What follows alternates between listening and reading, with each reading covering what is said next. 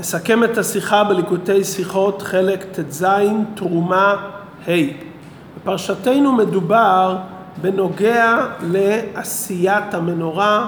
התורה אומרת שהמנורה צריכה להיות מקשה תעשה המנורה, יריחה קניה וגביה וכפתוריה ופרחיה ממנה יהיו. כלומר המנורה נעשתה מכיכר אחד של זהב ומקישים בקורנס, וככה מעצבים את הפרחים והגביעים וקנה המנורה וכו'. בגמרא במנחות יש מחלוקת האם הנעירות, כלומר הבזיחים שבתוכם יש את השמן והפתילה, האם הם היו מגוף המנורה. כלומר, האם מה שנאמר בתורה כולה מקשה אחת, זה כולל גם את הנרות. יש אומרים שהנרות לא היו מגוף המנורה, אלא ששמו אותם על המנורה. מזה שרש"י בפירושו על התורה לא טרח להודיע מה דעתו במחלוקת זו, משמע שהדבר מובן מעצמו. אפשר לומר בפשטות שלדברי רש"י, מזה שהתורה מצווה על עשיית הנרות, לאחר שהתורה מצווה על עשיית גוף המנורה, ולאחר הציווי כולם מקשה אחת, אם כן משמע שהנרות לא היו מגוף המנורה. הוכחה שנייה, בפרשת פקודי נאמר בתורה שהביאו על משה את המנורה הטהורה את נרותיה.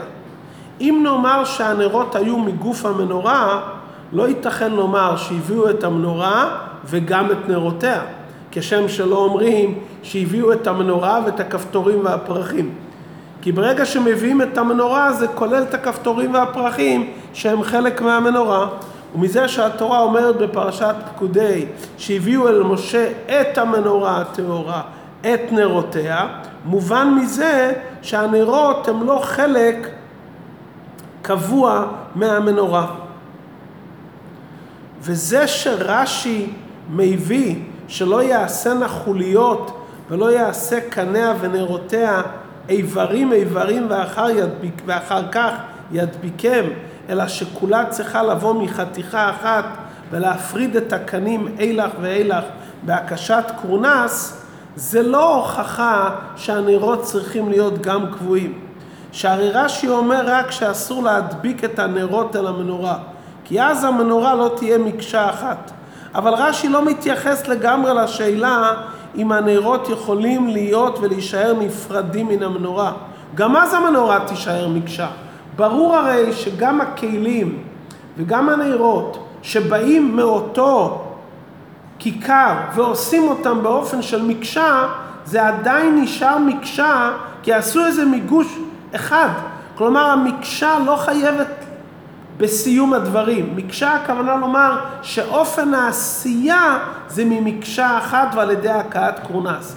אבל אחר שעשו את הדברים, אז הנרות יכולים להיות מציאות עצמאית ולא חייבים להיות חלק דבוק במנורה. ולכן שרש"י מזכיר, הוא אומר קנה המנורה והוא לא אומר את נרותיה.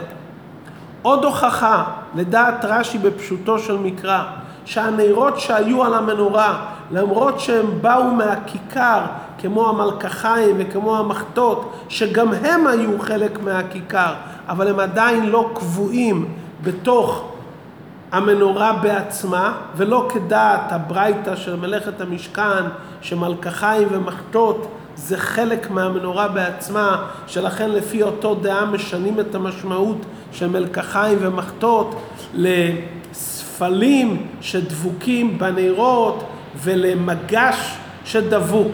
זה דעת יחיד של ברייתת מלאכת המשכן, אבל דעתו של רש"י שזה חלקים נפרדים. ראיה נוספת מפרשת ויקל בה נאמר ואת מנורת המאור ואת כליה ואת נרותיה ואת שמן המאור. שם רש"י מצטט את המילים ואת כליה ומסביר מלקחיים מחתות. נרותיה הוא לא מצטט את המילה ואת, ואומר לוצניש בלעז בזיחים שהשמן והפתילות נתונים בהם. למה על כליה רש"י אומר ואת? ועל נרותיה הוא לא מצטט בדיבור המתחיל את, אלא רק נרותיה. דבר נוסף, רש"י הרי בפרשתנו כבר הסביר מה זה נרות. למה רש"י צריך לחזור פעם נוספת? ולמה רש"י מוסיף כאן פירוש בלעז? ממה נפשך? אם מבינים את זה בלי הלעז, אז תכתוב בלי הלעז. ואם צריכים את הלעז, תכתוב את זה כבר בפרשת תרומה ולא בפרשת ויקל. אבל לפי דברינו הדברים מובנים. מכיוון שלפי פשוטו של מקרא הנרות היו נפרדים מגוף המנורה, ולצורך ההדלקה היו שמים את הנרות על המנורה, שהיו מנקים אותם, היו מורידים אותם מהמנורה. אז שהפסוק אומר כיכר זהב טהור יעשה אותה את כל הכלים האלה, הנרות הם לא חלק מהמנורה, הם נכללים בכלל הכלים. יש מנורה ויש כלים. נרות המנורה הם חלק מכלל הכלים.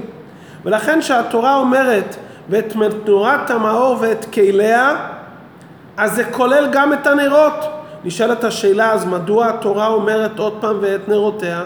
אם הכלים כוללים גם את הנרות, מדוע צריך לומר ואת נרותיה? לכן רש"י מעתיק בדיבור המתחיל את המילים ואת כליה, והוא מפרט, מפרש מלקחיים ומחתות, ומיד לאחר מכן הוא אומר נרותיה בלי המילה ואת, כדי להדגיש שפירוש הפסוק הוא כאילו נאמר ואת כליה. מה הם הכלים? מלקחיים, מחתות ונרות. כליה כולל גם את הנרות. שמן המאור זה לא הכלים של המנורה, לכן רש"י אומר את זה בתור דיבור בפני עצמו ואת שמן המאור.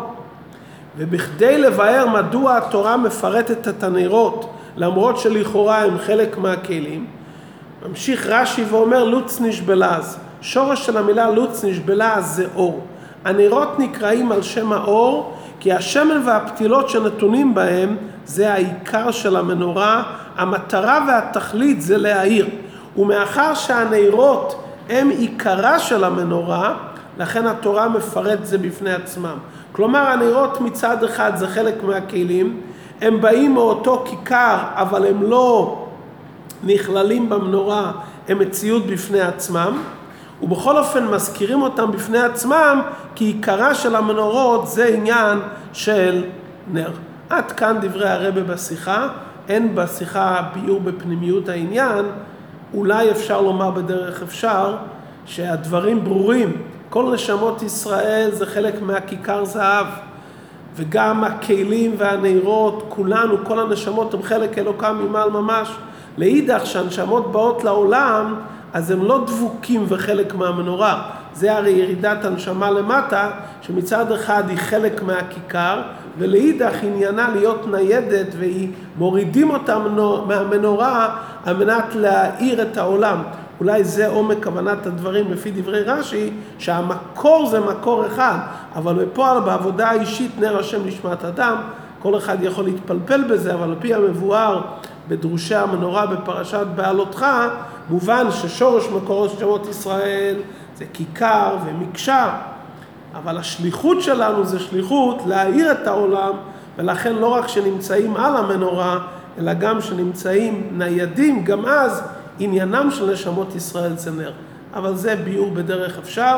השיחה מסתיימת בהסבר דעת רש"י בפשוטו של מקרא, וההוכחות בפשוטו של מקרא לדעת רש"י, שהנרות היו חלק מהכיכר, אבל לא חלק מהמנורה, אלא הם היו בגדר כלי המנורה, נמצאים על המנורה, אבל לא קבועים ודבוקים במנורה עצמה.